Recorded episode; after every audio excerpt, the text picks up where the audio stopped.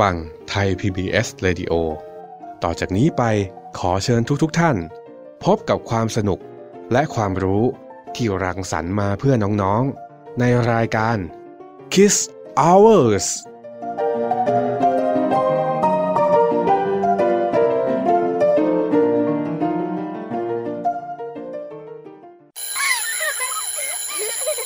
โรงเรียนเลิกแล้วกลับบ้านพร้อมกับรายการ Kids Hours โดยวัญญาชยโย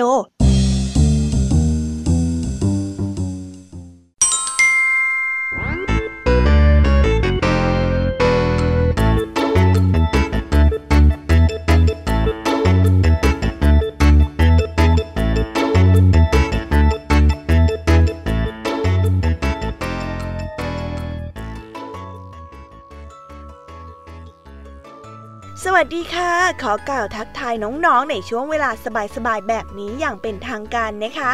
พบกับพี่แยมมี่ค่ะ และนิทานสนุกๆ พร้อมกับแง่คิดในรายการ Kiss Hour กันอีกเช่นเคยนะ สำหรับวันนี้ค่ะ รายการ Kiss Hour เนี่ย มาพร้อมกับนิทานในหัวข้อ ความซื่อสัตย์ พี่แยมมี่ขอขยายความตีสหนึ่งนะคะ ว่าความซื่อสัตย์เนี่ยเป็นสิ่งที่เราควรมีให้มากถึงมากที่สุดเลยล่ะค่ะ เพราะว่ามันจะนำไปซึ่งความดีในภายภาคหน้าอย่างแน่นอนค่ะ พี่แยมนะคะก็เลยอยากให้น้องๆทุกคนเนี่ยมีความซื่อสัตย์ให้มาก ที่สุดที่สุดที่สุดเท่าที่จะมีได้เลยนะคะ ว่าแต่เอ ฟังกันมาถึงขนาดนี้แล้วเนี่ย มีใครรู้กันบ้างไหมเอ่ยว่าความซื่อสัตย์เนี่ยคืออะไร แล้วความซื่อสัตย์เป็นอย่างไรทำไมคนเราถึงควรมีความซื่อสัตย์ให้มากๆ ใครรู้กันบ้างเอ่ย ติ๊กตอก ติ๊กตอก ติ๊กตอก ไม่เป็นไรค่ะ งั้นเดี๋ยวพี่แยมจะเป็นคนเฉลยให้แล้วกันค่ะ ว่าความซื่อสัตย์แปลว่าอะไร ความซื่อสัตย์หมายถึง แง่มุมหนึ่งของศีลธรรมค่ะ ที่แสดงถึงคุณลักษณะทางบวก และคุณธรรม อาทิเช่น ความซื่อสัตย์สุจริต ความจริงใจ ความตรงไปตรงมา พร้อมด้วยความประพฤติตรงนะคะ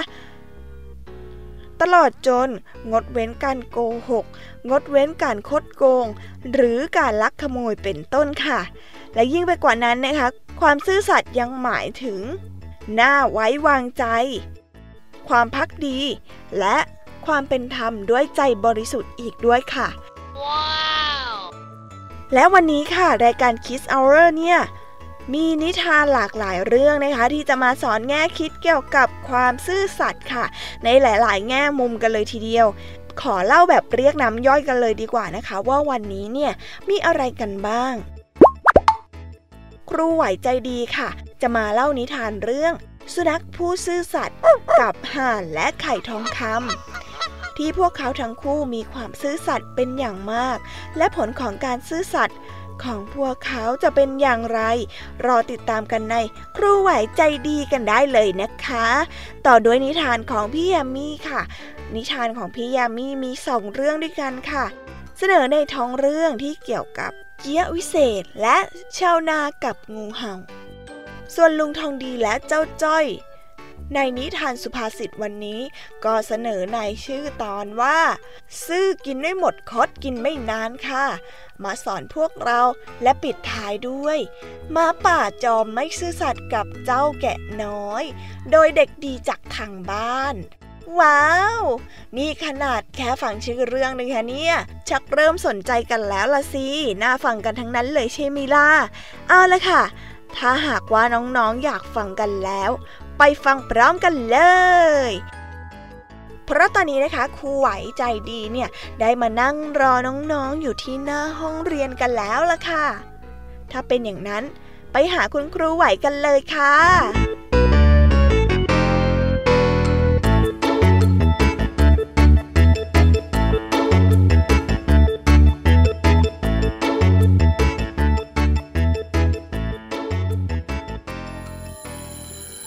ออดดังแล้ว อุ้ยต้องไปเข้าเรียนแล้วล่ะค่ะ ไม่รอช้า เราไปหาคู่ไหวกันเถอะ ไปกันเลย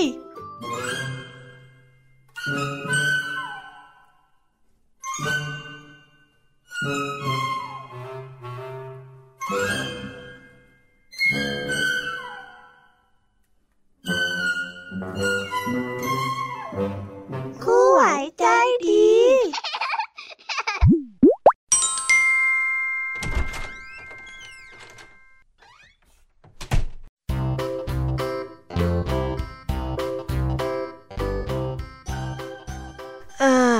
สวัสดีค่ะเด็ก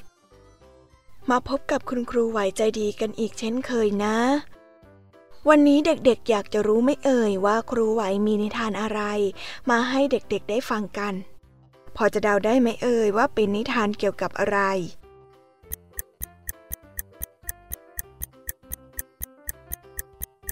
อ่าครูเฉลยกันเลยดีกว่า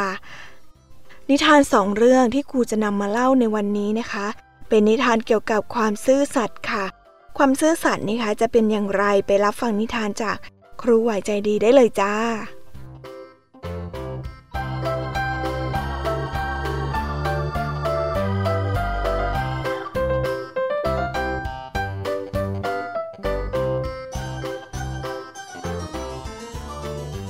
นิทานเรื่อง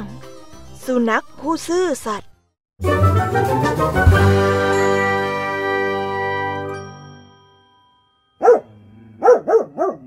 กละครั้งหนึ่งนานมาแล้ว ได้มีบ้านอยู่หลังหนึ่ง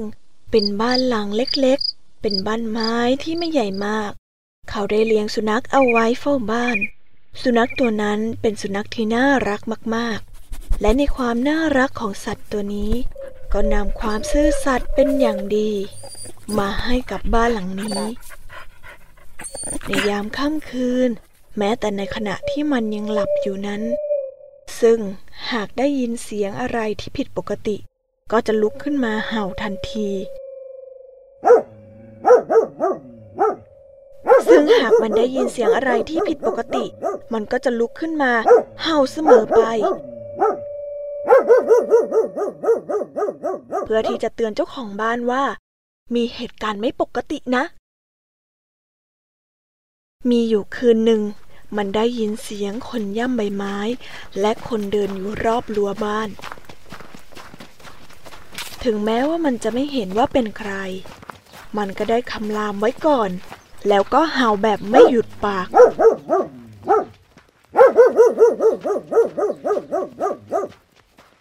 เจ้าขโมยจึงได้โยนเนื้อที่ชุบยาเบื่อไว้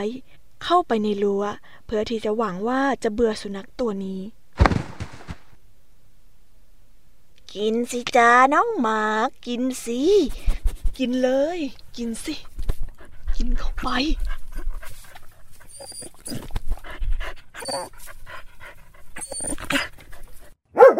แต่สุนัขเฝ้าบ้านก็ได้เดินเข้าไปดมดมดม แต่ก็ไม่ได้กินแต่อย่างใด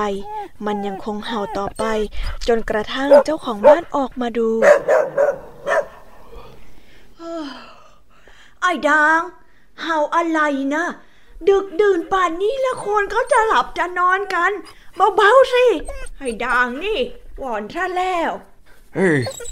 นั่นมันเงาตะคุ่มตะคุ่มอะไรอยู่ตรงรั้วเรานะแม่ นั่นนะสิมันคือเงาอะไรกันนะแล้วก็ได้พบกับเจ้าหัวขโมยที่กำลังปีนรั้วเข้ามาในบ้าน หรือว่าจะเป็นโจร แย่แล้วแย่แล้ว ใครก็ได้ช่วยทีโจรเข้าบ้าน อ้าวอ้าวเดี๋ยวพ่อรีบไปโทรแจ้งตำรวจก่อนนะแม่ เขาจึงได้รีบโทรศัพท์ หาตำรวจได้ทันเวลา แล้วเขาก็ได้เรียกชาวบ้านที่อยู่บริเวณใกล้เคียง มาช่วยกันไล่ขโมยออกจากบ้านไป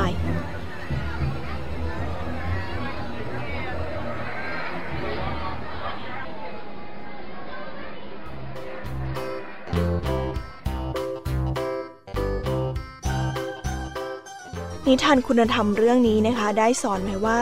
สินบนนั้นซื้อความซื่อสัตย์พักดีไม่ได้ เหมือนกับเจ้าสุนัขจอมซื่อสัตย์ตัวนี้นี่เองค่ะ เอาละค่ะจบกับนิทานเรื่องแรกไปเรียบร้อยแล้วนะคะ เรามาฟังนิทานเรื่องที่สองกันดีกว่าค่ะในวันนี้นะคะครูไหวใจดีนำนิทานเรื่องที่สองมาฝากน้องๆกันค่ะ ในชื่อเรื่อง ห่านกับไข่ทองคำ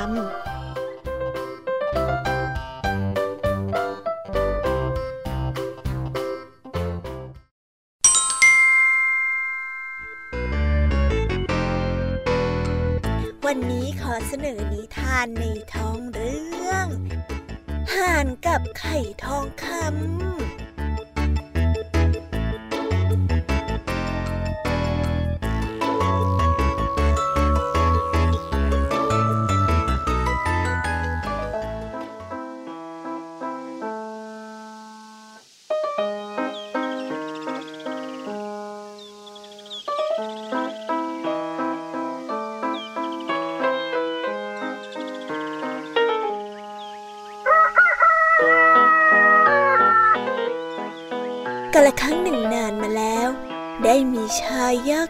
คนหนึ่ง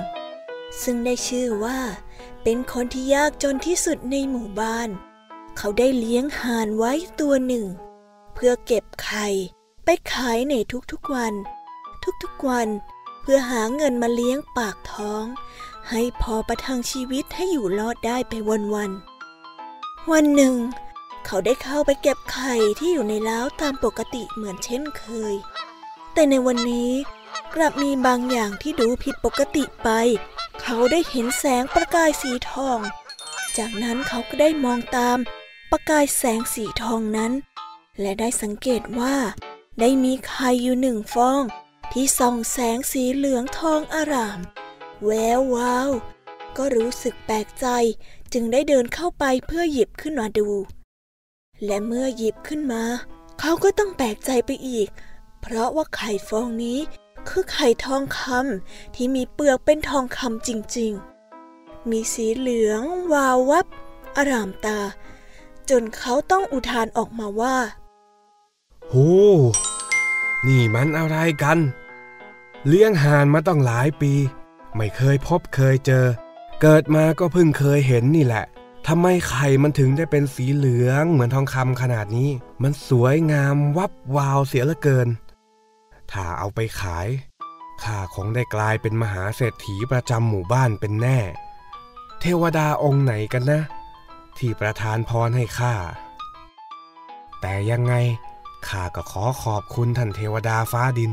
ผู้มีเมตตาที่ส่งไข่หานสีทองนี่มาให้ข้า ขอบคุณจริงๆ ขอบคุณด้วยเถิด สาธุ หลังจากนั้น ในทุกๆวันห่านตัวนี้ก็ได้ออกไข่ทองคำให้แก่ชายยากจนผู้นี้ ทุกเช้าทุกเช้า จนเขาสามารถนำไข่ทองคำไปขายได้อย่างร่ำรวยและเป็นเศรษฐีประจำหมู่บ้านได้ในที่สุด ออกไข่มาเป็นทองได้ทุกวันขนาดนี้ แสดงว่าในท้องของห่านตัวนี้ จะต้องมีไข่ทองคำอยู่มากมายแน่ ๆ ลองผ่าดูจะดีไหมนะ เผื่อว่าจะได้นำไข่ออกมาขายเยอะๆ จะได้มีเงินมีทองเยอะๆ จะได้รวย รวย แล้วก็รวยมากกว่านี้ไปอีก ต้องให้คนทั้งโลกยกย่องข้าว่าข้านี่แหละ ที่เป็นคนที่มีความมั่งคั่งที่สุดในโลก เมื่อได้คิดดังนั้นแล้ว เขาจึงเอามือถือมีด เดินเข้าไปในล้าวหานไข่ทองคำ จากนั้นเขาก็ได้ตัดสินใจใช้มีดผ่าท้องของหานดู เพื่อหวังว่าจะได้ไข่ทองคำมากมายดังที่เขาคิดไว้ แต่แล้วเขาก็ต้องผิดหวัง เมื่อเขาไม่พบไข่ทองคำแม้แต่ฟองเดียว เฮ้ย เฮ้ย ทำไมในท้องเจ้าห่านถึงไม่มีอะไรเลยล่ะ เอา้า แล้วเจ้าไปเอาทองจากไหนมาไขให้ข้าได้ทุกวัน เจ้าฮาน อย่านิ่งไปนะ เจ้าฮาน ไม่นะ ฟื้นมาก่อน ข้าขอโทษ ข้าผิดไปแล้ว เจ้าฮาน อย่าทิ้งข้าไป ชายหนุ่มนั่งกอดร่างของห่านพร้อม ๆ กับร้องไห้ฟูมฟาย นึกถึงวันเวลาที่เขาเคยยากจน แล้วเจ้าห่านตัวนี้ก็ได้ช่วยชีวิตเขาให้ดีขึ้นมา จนวันนี้กลับเป็นเขาเองที่ลงมือทำร้ายชีวิตของห่าน ผู้มีพระคุณ ตอนนี้เจ้าห่านนั้นไม่ขยับขยื่นอีกต่อไปแล้ว เหลือแต่ชายผู้โลภมาก ที่ต้องทุกทนอยู่กับความเสียใจ ที่ได้ตัดสินใจผิดพลาด ไปจนต้องรู้สึกผิดไปตลอดทั้งชีวิต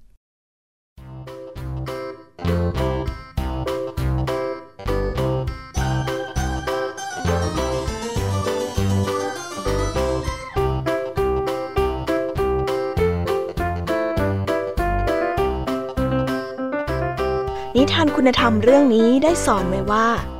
ความโลภมากจนเกินเหตุ จะทำให้มองไม่เห็นค่าของสิ่งที่ตนมีอยู่ และทรยศต่อความซื่อสัตย์ของเจ้าห่านที่มีให้ด้วย ในวันนี้คุณครูไหวก็มีนิทานมาให้เด็กๆเพียงเท่านี้สำหรับวันนี้ครูต้องขอลากันไปก่อนค่ะ สวัสดีค่ะเด็กๆ ครูไหวใจดี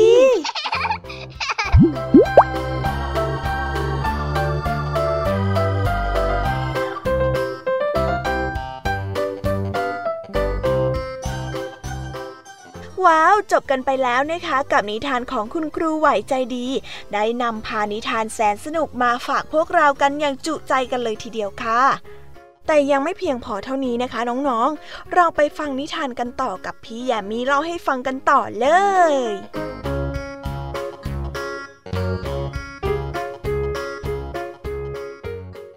แยมมี่เล่าให้ฟัง วันนี้ขอเสนอนิทานในท้องเรื่อง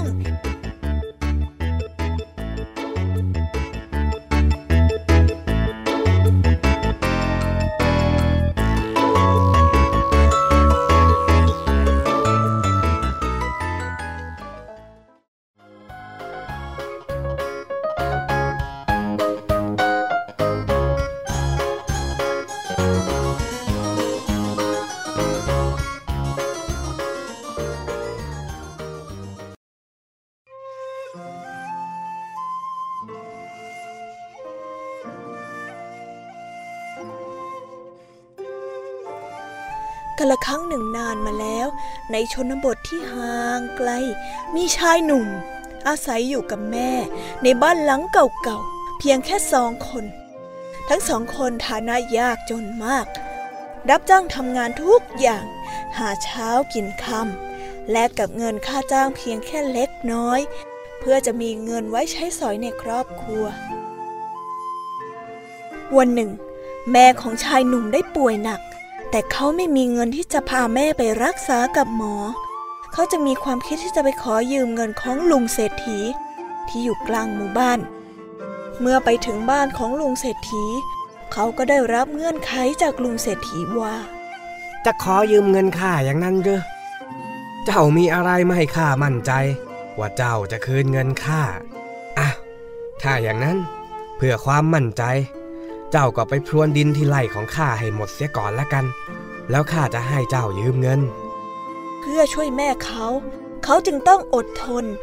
และยอมไปพรวนดินที่ไร่ของลุงเศรษฐีนั้น เป็นเวลาหนึ่งวัน เมื่อเขากลับมา ขอรับเงินจากลุงเศรษฐี ลุงเศรษฐีกลับบอกเขาให้ไปตักน้ำใส่ถังใหญ่ให้เต็มเสียก่อน วันต่อมา ชายหนุ่มจึงไปตักน้ำตามที่ลุงเศรษฐีสั่ง แต่ว่าถังได้มีรูเล็กๆ อยู่ด้วย ต่อให้พยายามตักสักเท่าไหร่ น้ำก็ไม่เต็มถังสักที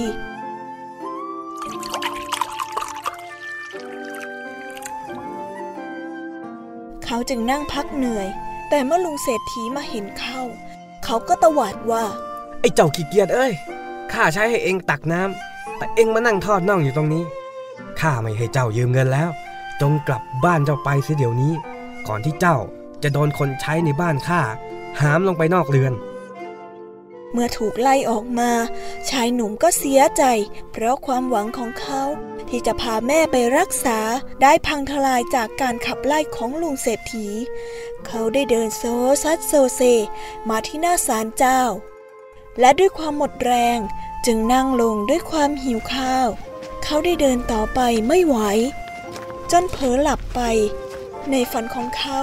เขาได้ยินเสียงรองเท้าเกี้ย เดินใกล้เข้ามา ใกล้เข้ามา ใกล้เข้ามาเรื่อยๆ เสียงของแต่ละก้าว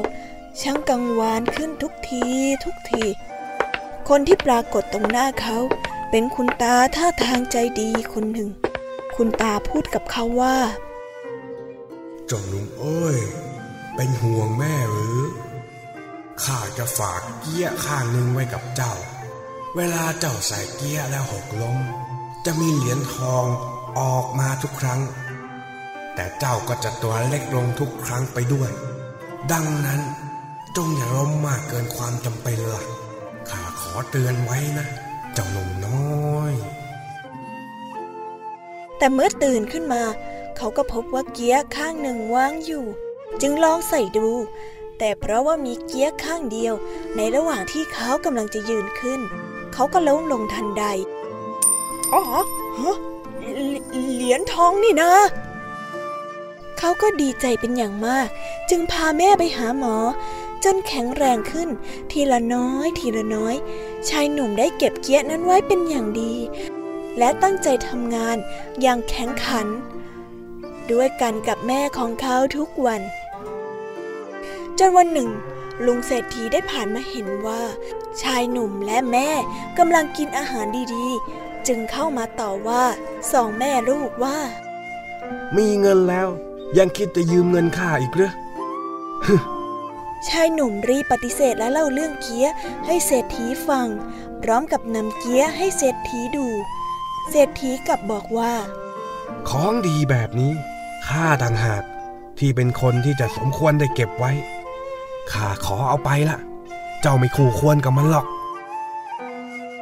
หลังจากพูดจบแล้ว ลุงเศรษฐีก็แย่งรองเท้าเกี้ยกลับบ้านไปด้วยทันที เมื่อถึงบ้าน เศรษฐีได้เอาผ้าหนามาปู เพราะรู้ว่าเวลาลื่นล้มมันต้องเจ็บ และเมื่อใส่เกี้ยแล้ว ตอนที่เขากำลังหกล้มนั้น ก็มีเหรียญทองหล่นลงมา ลุงเศรษฐีจึงชะล่าใจ เดินไป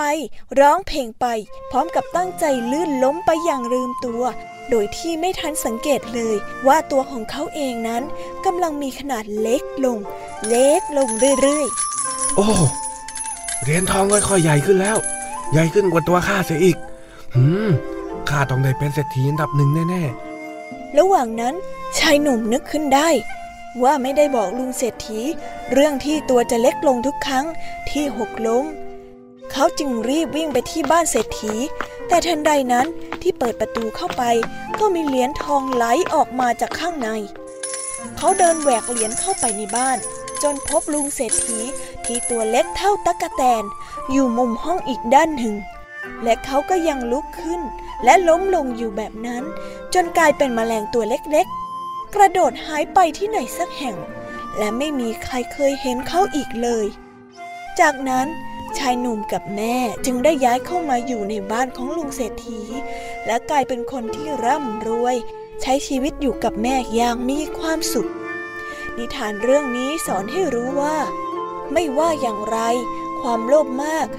ก็ไม่ได้ก่อให้เกิดผลดีต่อใครจริง ๆ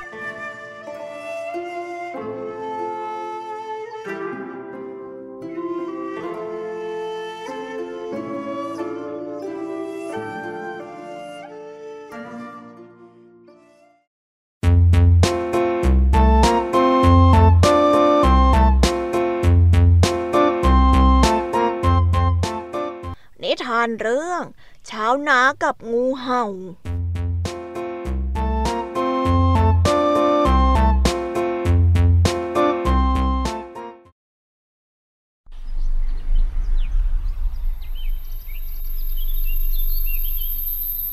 ณท้องทุ่งนาแห่งหนึ่ง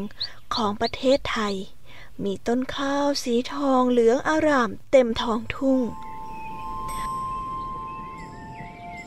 พร้อมที่จะทำการเกี่ยวข้าว เช้าวันหนึ่ง ท่ามกลางอากาศที่หนาวและเหน็บ ลุงบุญ ชาวบ้านและเพื่อนบ้าน ได้พากันออกมาทำนาอย่างเช่นเคยทุกวัน ขณะที่ลุงบุญกำลังสำรวจแปลงนาอยู่นั้น ว่าแปลงใดได้รับการเก็บเกี่ยวก่อน พันสายตาก็เหลือบไปเห็นงูเห่าตัวหนึ่ง นอนตัวแข็งอยู่ เพราะความหนาวเหน็ดไม่กระดุกกระดิกเลย ชาวนาเฝ้ามองดูมันด้วยความสงสารและเอ็นดู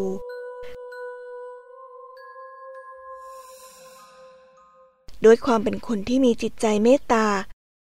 จึงได้ก้มลงอุ้มเจ้างูตัวนั้นขึ้นมากอด เพื่อให้คลายความหนาว แล้วก็เดินไปดูนาต่อไป และต่อไป ในที่สุดเมื่อเจ้างูเห่าพอได้รับไออุ่น มันก็รู้สึกตัวขึ้นมา มัน พันฉกกัดที่แขนของลุงบุญทันที โอ้ย ชาวนาผู้นั้นร้องขึ้นด้วยความเจ็บปวด และล้มลงสิ้นใจ เสียชีวิตอยู่ตรงนั้นเอง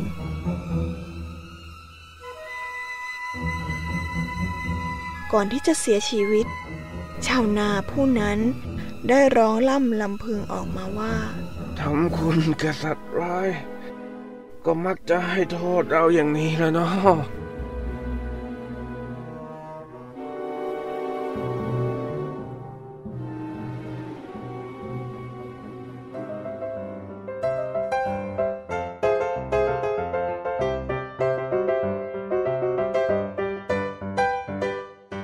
นิทานเรื่องนี้สอนให้รู้ว่า ความเมตตานั้นเป็นบารมีที่พึงปฏิบัติ แต่ก่อนจะเมตตาใคร ให้พิจารณาให้ดีเสียก่อน 2. ความใจดีควรใช้กับคนที่ดี และ 3. ควรรู้จักคิดพิจารณาไต่ตองว่า สิ่งใดดีสิ่งใดไม่ดี อย่างเช่น เจ้างูเห่า เขาเป็นสัตว์ที่มีพิษ และเป็นสัตว์ที่มีความซื่อสัตย์อยู่ในตัวเองน้อยอยู่แล้ว ถ้าเราช่วยเขาไว้ อย่างไรเราก็เป็นอันตรายอยู่ดี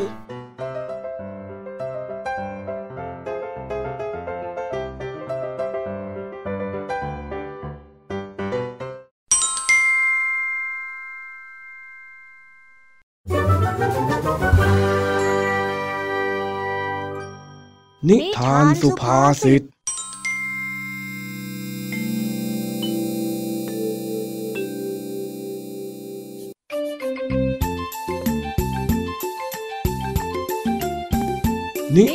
สุภาษิต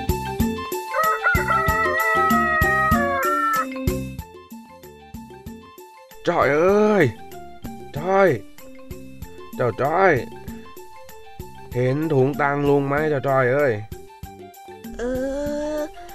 เออ คือครับ เป็นอะไรไปไอ้เจ้าจ้อย พูดติดติดขัดขัด ใจเย็นๆก่อนสิเฮ้ย ข้าแค่ถามว่าเห็นถุงเงินของข้าหรือเปล่าเท่านั้นเอง ลุลุงลุงลุงไม่เห็นเลยเหรอครับลุง เออเออคุณคุณลุงแต่แต่แต่จอยขอโทษนะ ขอโทษเรื่องอะไรของเองวะฮะอย่าดุจอยดิลุงจอยบอกแล้วจอยบอกกันได้จอย เป็นอะไรไปเนี่ยหลานข้าคนนี้ฮะจอยเอาถุงตังของลุงไปเองอะนั่นไง เอ็งนี่นะเจ้าจ้อยมันร้ายจริง ๆ เลยเชียว ถ้าเอ็งแค่อยากได้เงินไปเที่ยวข้างนอก หรือว่าอยากจะเอาเงินข้าไปทำอะไร เอ็งก็ขอข้าก่อนก็ได้นี่วาข้าก็ไม่ได้ขี้หวงขนาดนั้นสักหน่อยไอ้จ้อยเอ้ยจอยแค่อยากปาโป่ง จอยก็เลยไปหยิบถุงตังของลุงไปปาป่งก่อนไงจอยขอโทษนะลุงจอยผิดไปแล้วอะทำอะไรจอยก็ได้นะจอยผิดไปแล้วเออเออเอาละยังไงเองก็ยอมรับว่าเองได้เป็นคนที่เอาถุงเงินไปเที่ยวงานปลาโป่งที่วัด ก็ถือว่าเองยังมีความซื่อสัตย์อยู่ในสายเลือดระดับหนึ่งเอาเถอะจ้อย ข้าไม่ถือโทษโกรธเองก็แล้วกัน แต่เองต้องจำไว้นะ เมื่อเองโตขึ้นน่ะ เองต้องอย่าทำตัวเป็นคนที่ซื่อกินไม่หมด คดกินไม่นานแบบนี้ ยังไงเหรอลุง อะไรอย่างไงวะ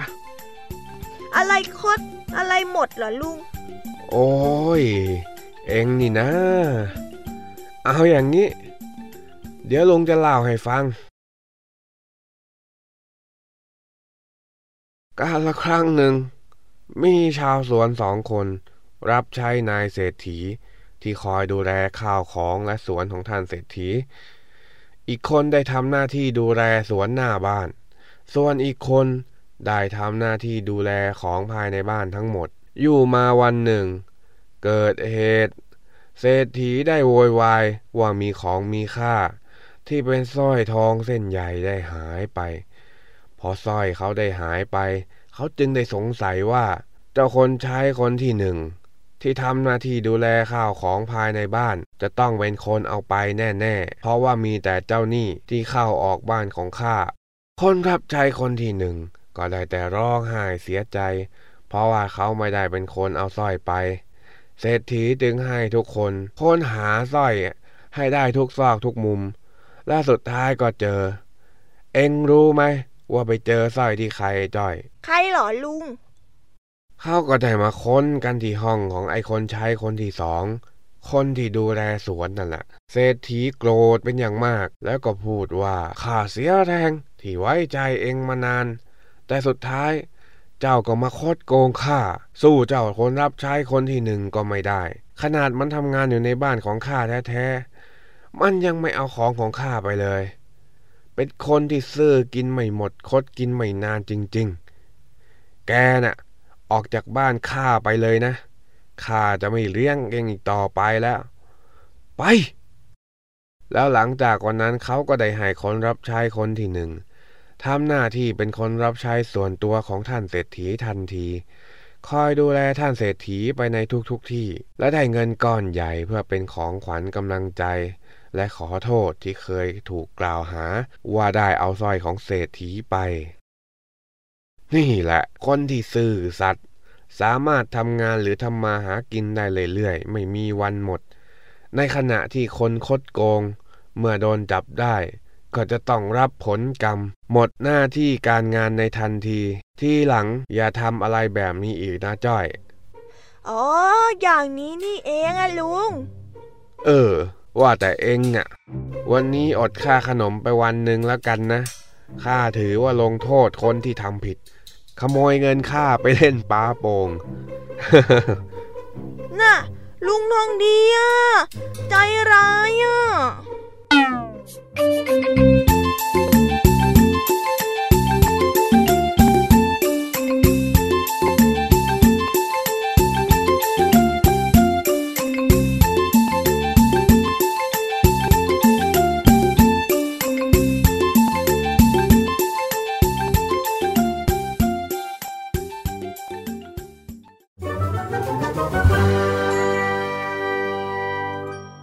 นิทานสุภาษิต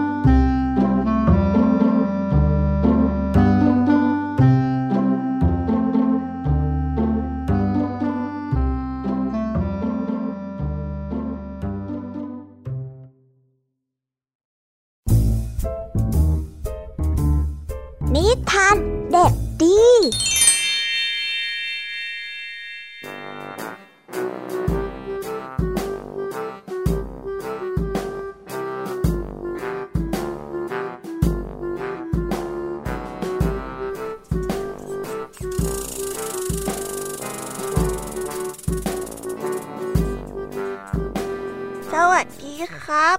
นิทานเด็กดีวันนี้ ขอเสนอนิทานเรื่องม้าป่าจอมไม่ซื่อสัตย์กับเจ้าแกะน้อย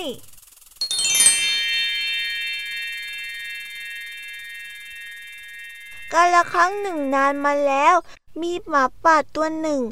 มันเดินผ่านมาที่หนองน้ำเล็กๆ ที่อยู่ใกล้กับที่อยู่อาศัยของมัน มันเหลือไปเห็นเจ้าลูกแกะตัวหนึ่ง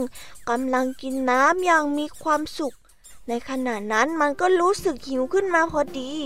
จึงคิดวางแผนที่จะจับลูกแกะกินเป็นอาหาร แต่ว่า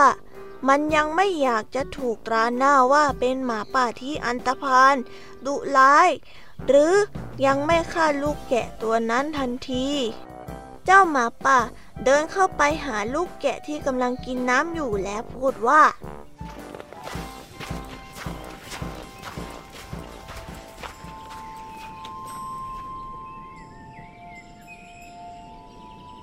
อะไรกันนี่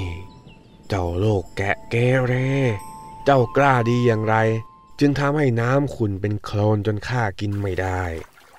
ลูกแกะตอบกลับอย่างใส่ซื่อว่า ฉันเสียใจนะ ฉันไม่สามารถทำให้น้ำนั่นมันขุ่นจนท่านกินไม่ได้หรอก เพราะฉันอยู่ปลายน้ำจะทำให้น้ำตรงที่ท่านยืนอยู่ขุ่นได้อย่างไร มัปป่าตั้งใจจะหาเรื่องกับลูกแกะให้ได้ จึงพูดว่า บางทีก็อาจจะเป็นได้ แต่เมื่อหกเดือนก่อน เจ้าคนพาน เจ้าได้ด่าข้ารับหลังหมาป่า ตั้งใจจะหาเรื่องกับลูกแกะให้ได้ จึงพูดว่า มันจะเป็นไปได้อย่างไรอะในเมื่อตอนนั้นฉันยังไม่เกิดเลยด้วยซ้ำอะอะไรกัน เจ้าช่างไม่มีความละอาย พอสิ้นคำพูดของหมาป่าหมาป่าจึงพูดด้วยความโมโหว่า ครอบครัวของเจ้า เกลียดครอบครัวของข้าถ้าไม่ใช่เจ้าเป็นคนด่าก็คงเป็นพ่อของเจ้าแน่ๆพอสิ้นคำพูดของหมาป่า มันก็เลยกระโจนเข้าใส่ลูกแกะ แล้วฉีกกินเป็นชิ้นๆเลยทันที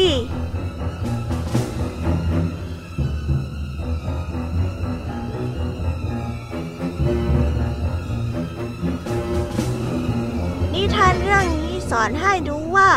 คนพาลไม่มีความซื่อสัตย์ในตัวเอง มักมีเหตุผลนานาประการที่จะทำชั่ว โดยไม่ให้ผู้อื่นเห็นว่า ตนเองนั้น ชั่วหรือเป็นคนที่มีนิสัยอันตรพานก็ย่อมหาเหตุที่จะพานผู้คนให้มีความผิดให้ได้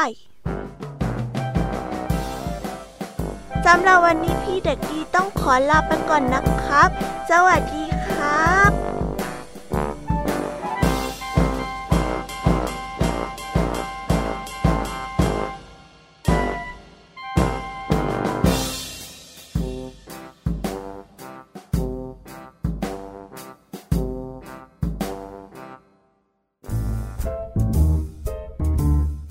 ิทาน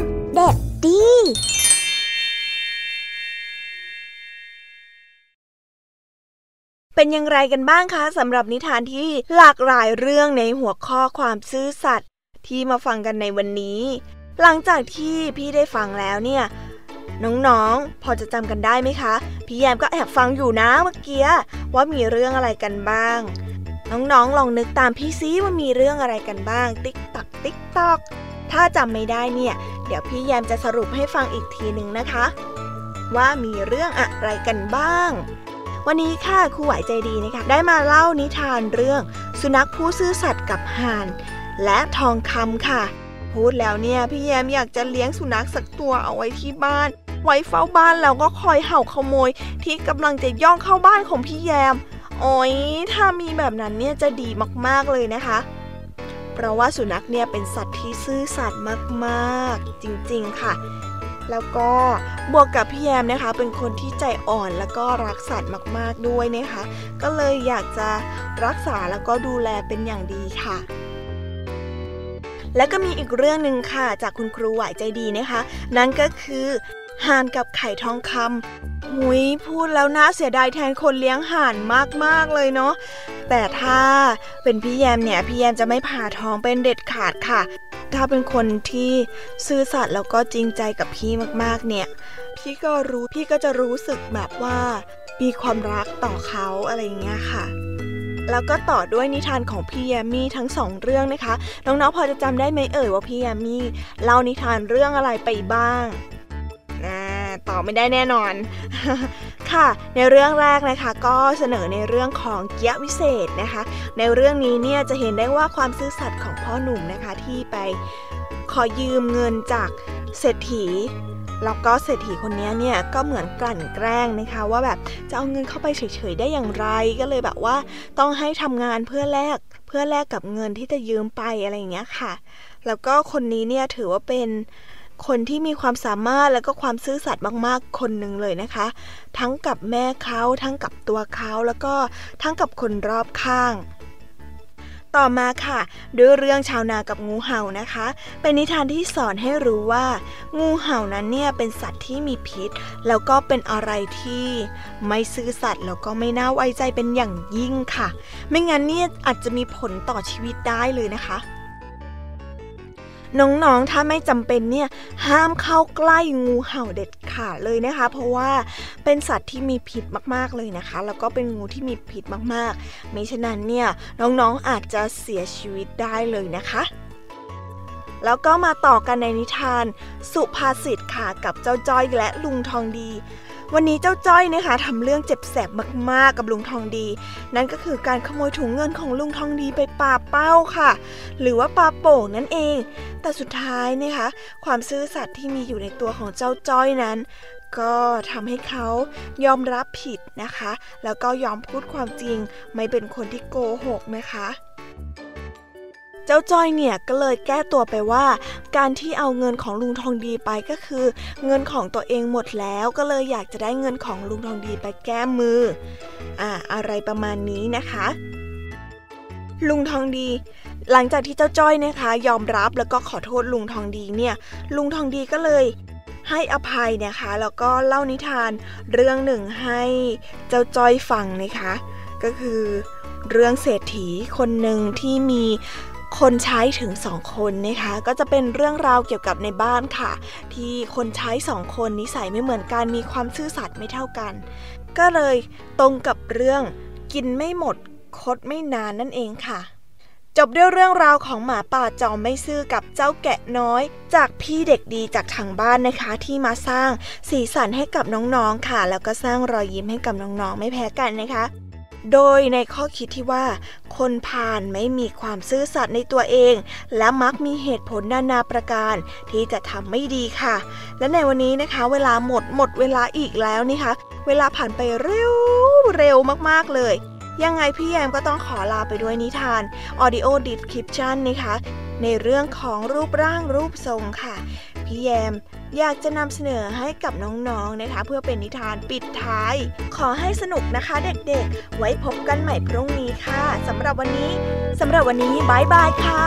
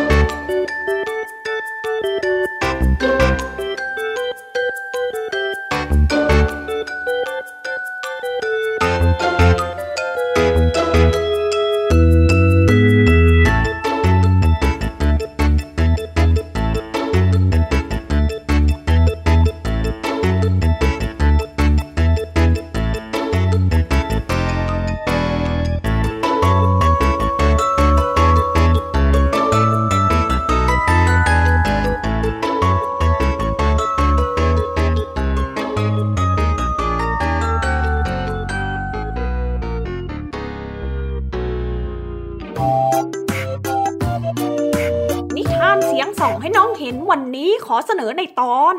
ใครชนะกาละครั้งหนึ่งนานมาแล้วณอาณาจักรเรขาคณิต ภายในอาณาจักรได้มีรูปร่างรูปทรง อาศัยอยู่มากมาย แต่แปลกที่ว่าในเมืองนี้ไม่มีพระราชาที่ครอบครองอาณาจักรนี้อยู่เลย กองสี่เหลี่ยมกำลังเดินมาสบายจริงๆเลยนะเนี่ย ลูกนี้ขึ้นมารับลมบนเขาซะทุกวันจะดีกว่านึก เล่นๆ ถ้าฉันได้เป็นพระราชาคงจะเท่ระเบิดเถิดเทิงเลยสี่เหลี่ยมคำตัวงอไปงอมา ในขณะที่สี่เหลี่ยมกำลังหลงตัวเองอยู่นั้น วงกลมก็ได้ผ่านมาหาพอดี เจ้าบ้าบนอะไรอยู่คนเดียว ฉันอยากเป็นพระราชานะสิ บ้าหรืออย่างแกเนี่ยนะ ฉันน่ะสิไม่ว่า ฉันสิถึงจะเหมาะ แกน่ะมันไม่เหมาะผักกันไปผักกันมาฉันน่ะสิฉันสิฉันน่ะ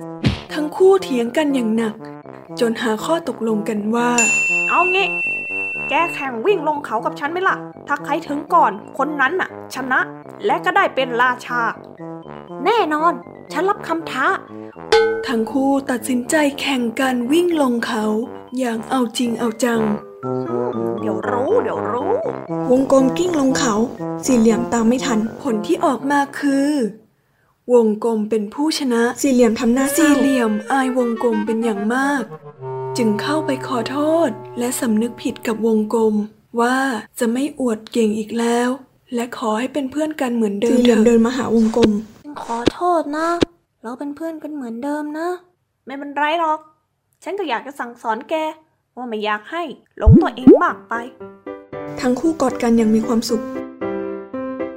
นิทานเรื่องนี้สอนให้รู้ว่า อย่าหลงตัวเองว่าตนเองเก่งกว่าผู้อื่นจำไว้นะครับน้องๆหนูๆ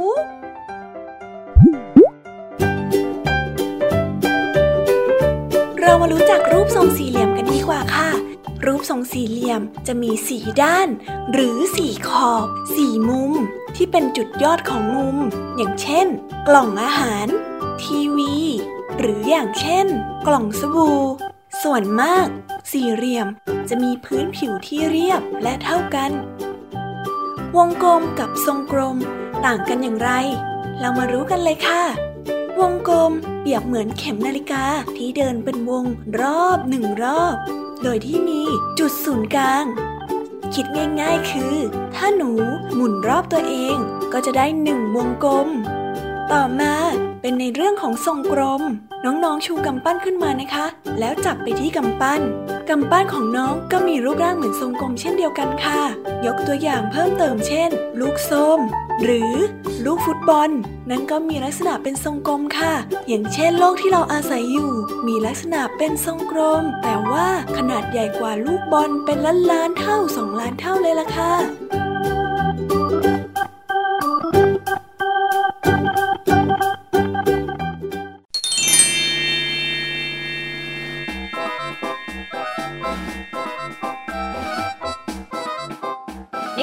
สียงรูปร่างรูปทรงวันนี้ขอเสนอในตอนสี่สี่จอมโอ้อวดกาละครั้งหนึ่งนานมาแล้ว มีเจ้าสี่เหลี่ยม เขาเป็นคนที่มีรูปร่างที่แข็งแรง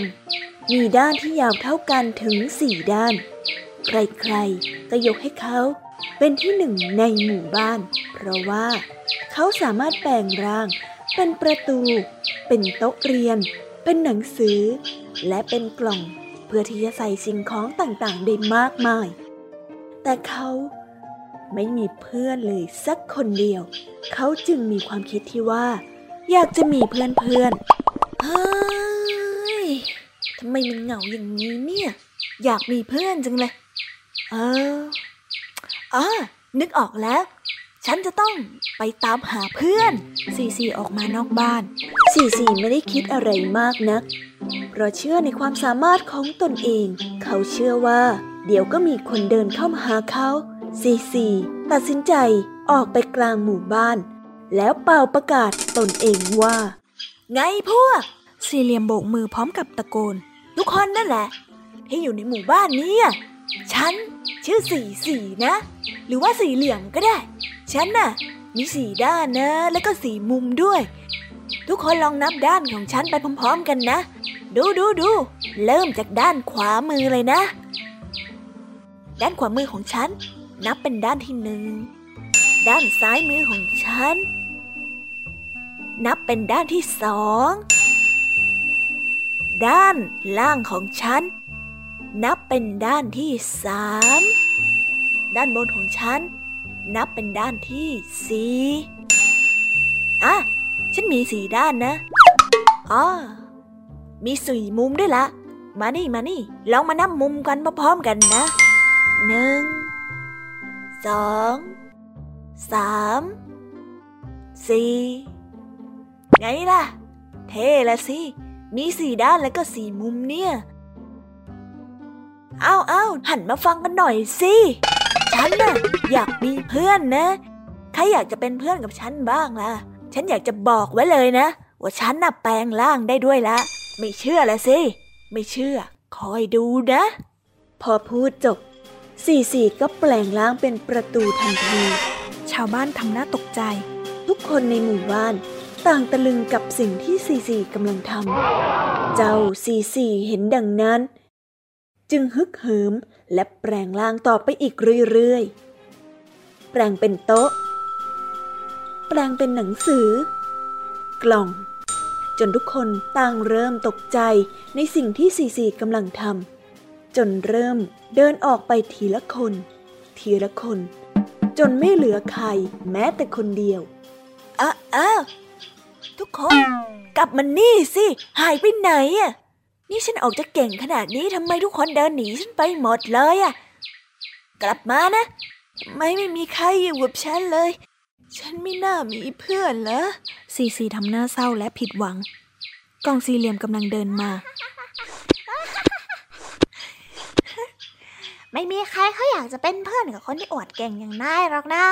ฉันยังไม่อยากจะเป็นด้วยเลย คนบ้าอะไร อวดเก่งชะมัดเลยอะกองสี่เหลี่ยมเดินจากไป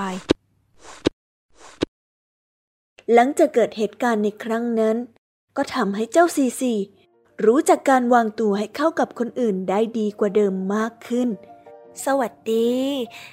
เราอยากรู้จักนายนะ เราเป็นเพื่อนกันไหมอะ ฉันนะเหรอ ฉันชื่อก้องแกง ฉันเป็นกล่องนะ เดี๋ยวที่น่ารักใช่ไหมล่ะ เขาลดการโอ้อวดตัวเองลง หลังจากนั้น เขาก็เปลี่ยนนิสัยของตัวเอง จากเป็นคนที่เคยโอ้อวดตัวเองว่าตัวเองเก่ง ตอนนี้เขากลับกลายเป็นคนที่อ่อนน้อมถ่อมตน และเป็นที่รักของเพื่อนๆ นิทานเรื่องนี้สอนให้รู้ว่า คนที่โอ้อวดตัวเองจนเกินไป มักจะเป็นภัยกับตัวเองจำไว้นะครับ คุณน้องๆหนูๆ